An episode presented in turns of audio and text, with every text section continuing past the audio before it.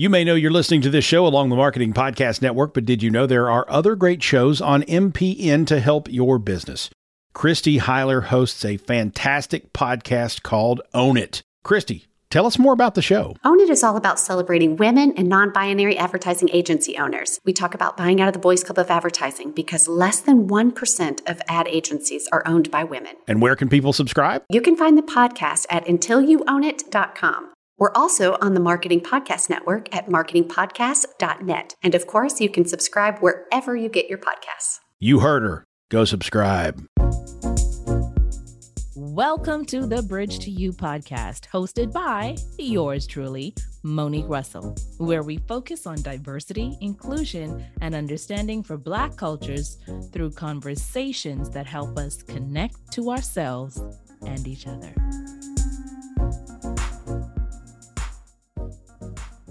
Welcome to another episode of the Bridge to You podcast. I'm your host, Monique Russell. Today, I have the honor, privilege, and pleasure to interview Andrew Adeniyi. Andrew is the founder of AAA Solutions, a business strategy, workplace culture, and diversity, equity, and inclusion firm helping small businesses and nonprofits. Andrew, you know, it has a lot of wisdom for us today, and I can't wait to get into it because he's gone through some obstacles in his life. He's encountered challenges, he's overcome them inside and outside of the workplace. Welcome to the show, Andrew. Thank you so much for having me. It's a privilege. Andrew, let's get right into it. So, we talk about diversity, equity, and inclusion, and I hear people talk about these acronyms and and what these things mean but I think for us to really start talking about justice and seeing the way forward, we have to start with a working definition. What does equity actually mean? When I think about equity, I think about custom tools and resources. I think about things that allow people to remove barriers, overcome obstacles, and ultimately uh, have a fair playing ground in the workplace. So, for example, when you say tools and resources, Give me an example. What do you mean? So I had a client who had an employee who left the organization and he uh, had an accident and became visually impaired while he was separated from the company. A couple months later, uh, he reached out to the organization and wanted to come back to work. He left on good standing, uh, so they wanted to figure out how they could make it work. So they worked with me to figure out, hey, what reasonable accommodations can we make and uh, when I think about equity, I think about the line of uh, discussions that myself and the client had where we said, hey, there's going to be different types of materials this individual is going to need at his cubicle to do his work just as effectively as the person next to him who does not have a visual impairment. So when you think about equity, it's saying, hey, not every tool, not every resource is going to add equal value to everyone. So we can't just say, hey, everyone gets the same computer because we want to be equal. Well, equal may not allow that individual to be able to show up at his highest level of performance within your organization. So I always encourage leaders to try to be intentional with thinking about how do you remove obstacles for your team and how do you give them all custom tools and resources they need to be the most productive and the most engaged at work. Who's deciding who gets what? I know this is such a big area and it's it's you know, it has its own layers of complexities. So, who decides? When I think about an organization, I think about so many individuals with different needs. Who decides who gets what? And what are the challenges around deciding? Great question. So, a couple things I'll share. Number one, you talk about the complexity of this, and it is complex because it can very quickly bleed into a legal matter. It's obviously HR focused as well. So what I would say is some of the complexities and some of the things to think about or challenges is how do you ensure that you're getting legal advice and counsel? I am not a lawyer, so nothing I say is going to be legal advice or should be deemed as legal advice. You should always check with your internal uh, legal person or general counsel if you have somebody externally to verify that you're not breaking any rules or violations there. But in terms of whose responsibility it is, it's it's the leader, right? Starting at the CEO, everything rises and falls on leadership, right? So uh, that leader has to set the tone with their direct reports, where they're intentional with meeting with those individuals regularly, having growth discussions and conversations to figure out what do your direct reports need to do their job best. Right? Somebody may be going through a divorce and their circumstances have changed and now their schedules need to adjust because they're now a single parent where they were married before. That means they can't go to that work event on Friday at 6:30 p.m. anymore, even though they've been doing that. So one thing that that leader could do in that example to remove that barrier is select someone else to be able to fill in that role. Right. So just simple little things like that demonstrate to the, your direct reports that, okay, I'm going to have a custom approach with each individual to help them succeed. Now they've seen that behavior, and then you lay that expectation for them to model that behavior with the next line of leadership. And that's how it trickles down all the way throughout the organization. Mm, I love that. And I can see how people will feel included and they will enjoy their workspaces if they know that their needs are being met. And I also see how busy leaders are. You know, they don't have time to do what they're supposed to do, much less take a customized approach what are the skills that are needed to be able to handle such a tall order? Because I want us to get into like these practical solutions because I think sometimes we we tend to keep it so high level that people get overwhelmed in terms of where do I actually start? They're thinking, I'm frustrated, I'm overwhelmed, I have so many things to do. I want to be an inclusive, equitable leader but I'm just overwhelmed. So, what skills have you observed from leaders who are getting it right? Essentially, there's two things I would recommend intentionality and empathy. Those are typically two ingredients that I see with leaders who are doing this well. You're always going to be busy, right? But you make time for what's important. So, one of the tools that I talk about when it comes to intentionality is the 80 20 principle, also known as the Pareto principle, where it basically just talks about how usually the majority of your results can come from a minority of inputs. So I always talk about how can you carve out 20% of your time during the week to be intentional with culture, right? You look at statistics and Gallup reports, and everything's pointing towards organizations need to have better workplace cultures. Leaders know it's important, but they still suck at it. Why is that? Because they're busy and they haven't been intentional with carving out the time to invest in culture right? So now when I say 20% of your work week, does it actually have to be 20%? No. The approach towards, hey, how can I ensure that I'm using the first 15 minutes of my hour check in with my team to connect with them personally? How can I ensure that we're having uh, weekly team meetings where we're doing something that is a bonding activity of some sort? How can I carve out time to write handwritten notes for people's birthdays and anniversaries? those little things add up. And sometimes it just takes calendaring that out, literally carving out the time on the calendar and almost doing a time audit, if you will. And what I would also say when we talk about intentionality, if a leader is truly struggling that much with incorporating it, you either are not managing your time wisely, right? Or you are not understanding the true value that comes with that. And with empathy, it just comes down to uh, really being able to put yourself in the shoes of someone else and really ensuring that you are self-aware, know your emotions, how you're feeling, your triggers, have have a good understanding of self, but then you're able to relate and interact with the person you're communicating with in an effective way. So those would be two things that I would say are common with leaders that do it well, and then also a practical tool with the 80-20 principle. I love that because you know, carving out that time on your calendar, it's just like planning anything else but I've never heard it that way where it's like, okay, we're planning out time for culture, specifically for culture related activities. So that's really powerful. Uh, what inspired you to do this work? What's your equitable story? Whew. Yeah, so my journey was interesting. So I wrote a book called The Circle of Leadership that came out in the summer of 2020, and that was on culture, how to create and leverage culture one of the chapters within that book is diversity, equity, and inclusion. And with the events that happened in 2020, that very quickly became my most sought after topic to train and consult around. So there's a why behind the culture book, and there's a why be- behind the DEI work specifically. And I'll I'll start with DEI uh, why.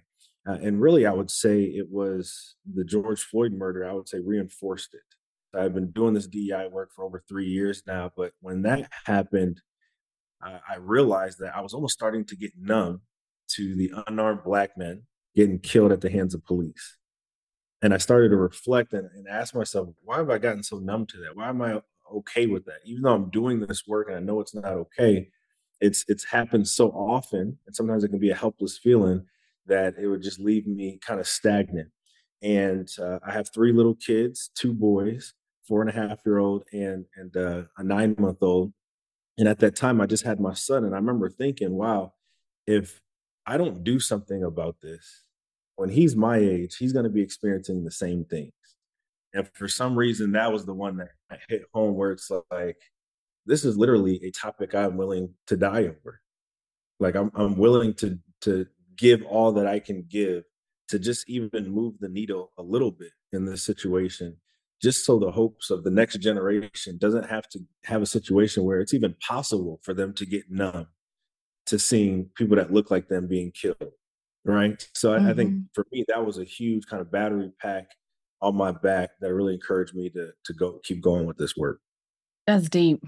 Like you started to get numb. Wow. Whew. That's a deep one because that numbing feeling, And when I hear you say that, it's almost like, well, you know, this atrocity has happened and let's just keep it moving. Life goes on. And I feel like that is a feeling that is circulating in a lot of workspaces right now for various reasons. And to be able to activate or move from that place of being numb or feeling numb or just getting tired of hearing the same things over and over and over and over, what helped you to move? Like, what was that connection to take you from being in that numb, frozen place to thawing out and saying, okay, I got to get more in touch with my feeling about this topic and I'm going to actually do something about it. Yeah, it took a perspective change and then knowing the impact that I could have. So I'll start with the perspective change. I serve on the board of an organization called Can I Be Real? And Mark Hardy is the executive director of that organization. They're doing some great things and uh, he uh, and I worked together to create kind of the flagship program, which is called My Plan. It's a it's a training that basically equips and empowers people to create a plan of action around a social justice issue they're passionate about. And it's such a simplified approach to doing the work. And he said something one time. He said, "You know, it's not necessarily my job to change the world. That's not what I'm trying to do you know if you look at it that way it could be overwhelming and that can leave you in a position where you feel helpless. He said my goal is to change one person. He said can i can i change one person? And he's like yeah everyone can change one person. So he's like if i change one person i've done my job. That was his shift of mindset to go from helpless to hopeful and i've carried that with the work that i'm doing now where it's like i just need to impact one person I just need one person after my training to come up and say they're changed, and I've done my job. Even even if it's a room of hundred. So I would say that is a big thing that I would share. Just try to impact one person, and then being skilled at it. I started to get feedback where people are like, you know what? I did a training one time, and a police officer came up to the executive director who put on the, the training and said, This was the first time I did not leave a DEI training feeling guilty for being a white male. He was like, "Thank you, Andrew did a tremendous job." That almost brought me to tears when she shared that feedback with me because that's why I'm doing this work. That is amazing, and and I love it. I did an episode with another gentleman called Michael Fosberg, and he talked about how to have conversations around race and identity. And I love it so much because so many times we do hear these situations where people are like, oh, they hear the word diversity, equity, and inclusion or a DEI acronym. And it's just like, oh, not this again. I mean, I even had a colleague who was about to do a training, and literally the management team said they would not show up.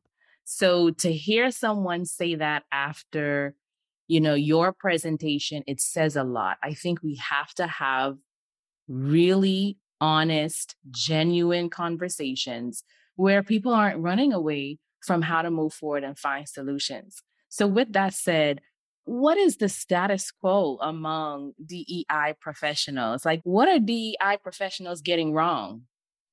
There's a few things. So, what comes to mind, a lot of the clients I work with have had a DEI consultant before and it didn't work for whatever reason. That tells me something. That means there's a lot of bad practice going on and a lot of ineffective results or wherever the breakdown is happening, it's happening often. So a lot of times I'm not only having to battle people's initial perceptions of DEI, I'm also potentially having to battle someone else who came in to fix it and maybe made it worse. you know what I mean? So I, I would just share that um, a couple things. The way I approach DEI is through the lens of business, culture, and DEI. A lot of people in the space approach it just from a scientific standpoint or just from a higher education standpoint, which may be good for the audience they're speaking to. But unfortunately, a lot of that I see gets brought into corporate America. With a lot of the leadership and the way people run businesses, they need to know how this impacts their business. Why does this really matter in their company? How does this impact the bottom line? What metrics are being moved by me allocating resources to invest in DEI? There's a lot of white men in leadership roles who need to hear that to be fully committed. And I think that is oftentimes missed by DEI practitioners, not be able to link that. I'd also say a lack of using data driven strategies. Uh, everything that I do is always data driven. Why? Because numbers don't lie and they add value, they add clarity, security, uh, and credibility, in my opinion, right? That doesn't mean you make this DEI work all about numbers because you still have to have the stories, you still have to have the honest and tough and courageous conversations, but you have to mirror that with how does this work in the business world? So I would just encourage DEI practitioners to use data, however, however way that that you can, to ensure that you're talking about how it impacts the business, how it impacts the bottom line, in addition to how it impacts people on a more personal and emotional basis. I love that. Yes, use the data, help people, and stop screaming. Can we tell them to stop screaming? Yeah. Can we tell them to stop screaming? Because no one transforms through yelling and screaming. Okay, so I want to play fill in the blank, Andrew. Fill in the blank.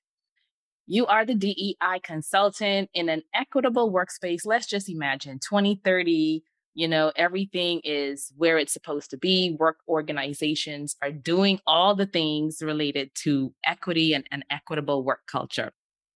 So, in an equitable workspace, everyone is fill in the blank. Uh, everyone is safe. Wow. Elaborate. Yeah. So when I think about an equitable workplace, I think about a place where people think the culture is fair, where people feel valued, they feel seen, and they feel respected. And you usually don't have any of those things I've mentioned if somebody doesn't feel a sense of safety with their workplace. It's a core need as a human being, let alone in the workplace. One of the topics I teach on is psychological safety. And a lot of organizations are not getting that right. They're not creating safe spaces. So I imagine an equitable workplace being one where somebody feels safe to be themselves and they think it's fair and that they're going to have a great shot uh, at growing and doing better things within the workplace. Excellent. I think that is definitely a starting point. When I feel safe, I know that it's easier for me to be vulnerable and to receive feedback and to take corrective advice, even if I don't like it. So I think that's an excellent starting point. Your book is really a culmination of business, leadership, and entrepreneurship. And as we're working towards a different workplace environment, culture, even innovation, a lot of times we're lacking ideas on how to shift perspective. You talked about the whole aspect of being able to shift your perspective to get you out of that numbing situation or that numbing feeling um, and I think there are a lot of people that are numb in the workplace. So if you could think about how you see entrepreneurship specifically, you know, working in organizational cultures to, to bring about this change, tell me what do you see or how do you see the future being impacted with the skill of entrepreneurship in the workplace? Mm-hmm. So I majored in entrepreneurship and corporate innovation from Indiana University. And one thing I found very interesting about their program was the aspect that they didn't just leave it at entrepreneurship. They were intentional with saying it's entrepreneurship and corporate innovation. And the the more removed from college I get, the more I realize how great of an idea it was to include that. Because a lot of people, you think of entrepreneurship, starting your own business, doing something different than maybe what an employer may want you to do, right?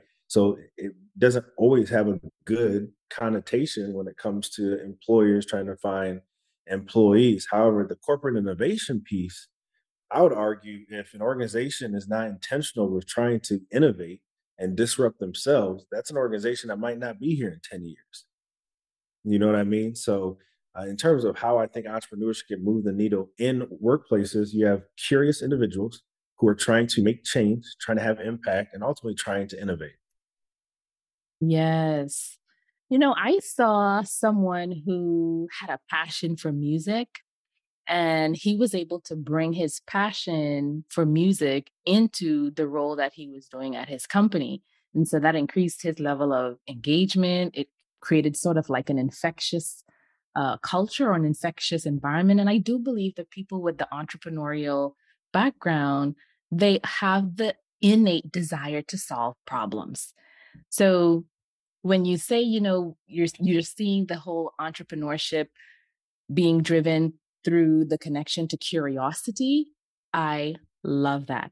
The corporate innovation piece is excellent because I've seen just programs that focus, like you said, on entrepreneurship. But I do think that the blend of corporate innovation and using entrepreneurship to make differences and changes in the workplace is where we are actually headed and where we need to be focused. So, everyone that's listening, if you don't have a consultant who has that blend or that background, like Andrew, with the entrepreneurship and corporate innovation, who can help you determine from your data and your metrics how to position yourself and move forward, you should definitely reach out to him, give him a call.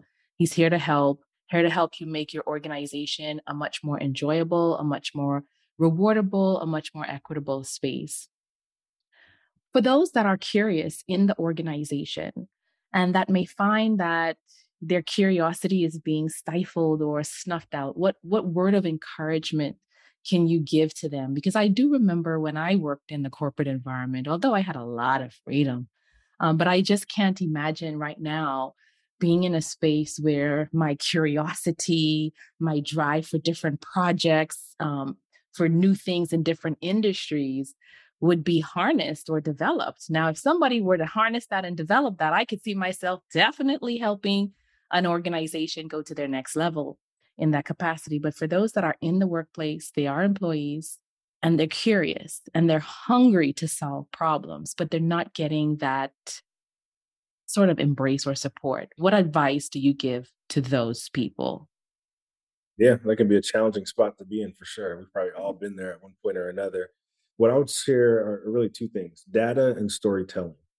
How can you find the right metrics, the right data that may pique the interest of your leader or the other leaders that you're trying to influence, right? What are their goals? What are they what are they trying to focus on? What metrics do they measure closely? How do you leverage those things that they already know are important, have communicated are important, and connect that with whatever you're, trying to do? Um, and then the storytelling piece makes it more human numbers matter, but how is this going to impact someone? Right? Whether it's a hypothetical situation, give it a name, give the person a name, Kelly. If we don't do boom, boom, boom, someone like Kelly wouldn't be able to be in our workplace anymore. And you have the data to back it up. It's very difficult for somebody to continue to push back on a recommendation when there's data that supports the argument of the person sharing it. It connects with something that person has already mentioned as a priority and there's a story to touch the heart on top of it. And for whatever reason that does not work, you're probably in the wrong place and you need to switch over. Wow. And there you have it, folks. Okay, this is what I'm talking about, Andrew, hitting the nail on the head. Get better with your presentations. Learn how to be consultative at work. Learn your data metrics and storytelling. Andrew, I mean, so far you have given us so much to nibble on, chew on, and digest. You talked about having intentional time for culture in a week for all leaders. I think this is a game changer, not just for 2023, but it's just the way forward. If we don't set an intention and we don't make it a priority, it will not get done. He also said to avoid becoming numb. And you avoided becoming numb by getting exposure. You got your perspective shifted. However, you want to get your perspective shifted, do that. Travel, talk to people, take a class, you know, get yourself exposed to something or someone that can help you to shift your perspective. Also, the third point is metrics, metrics, metrics, metrics. You need to include the metrics in the conversation. And also, entrepreneurship and corporate innovation is the way to go. It is the key to the organizational success for the future. And in an equitable workspace, everyone is at that starting point of simply feeling safe. Andrew, is there anything that I haven't asked that you'd like to share with our audience? Yeah, I want to leave everyone with a story on just how I would encourage people to move forward uh, the former uh, CEO of Yum Brands. They oversee uh, companies like, uh, I believe, Taco Bell and KFC. Um, he used to work for Pepsi as a senior VP, and he asked one day, "Who's the best person in the organization at sales?" So he went down to one of their plants in Missouri and uh, basically got all the people around the table, and everyone's like, "It's Bob, without a doubt." Bob is the best person at sales and merchandising in the company. They all go around the table singing Bob's praises.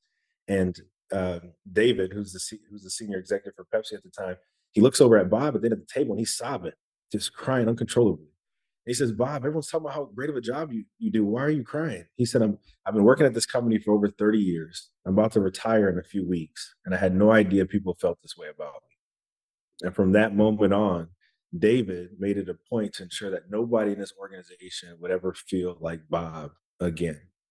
And if there's anything I can leave anyone with is give your team air, appreciation, inspiration, recognition, right?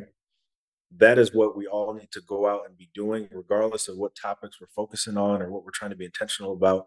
Give air to all the people you come into contact with. Um, that would be my my parting message. Wow, just incredible. Thank you so much for your wisdom. Y'all heard him. Give the people some air, y'all. Thank you so much for being on the show. Thank you for sharing your wisdom. And until next time, listeners, take care and be well. Thanks for listening to the Bridge to You podcast visit clearcommunicationsolutions.com or connect with me on LinkedIn, Monique Russell, or Instagram at Clear Communication Coach. This podcast is heard along the Marketing Podcast Network. For more great marketing podcasts, visit marketingpodcasts.net.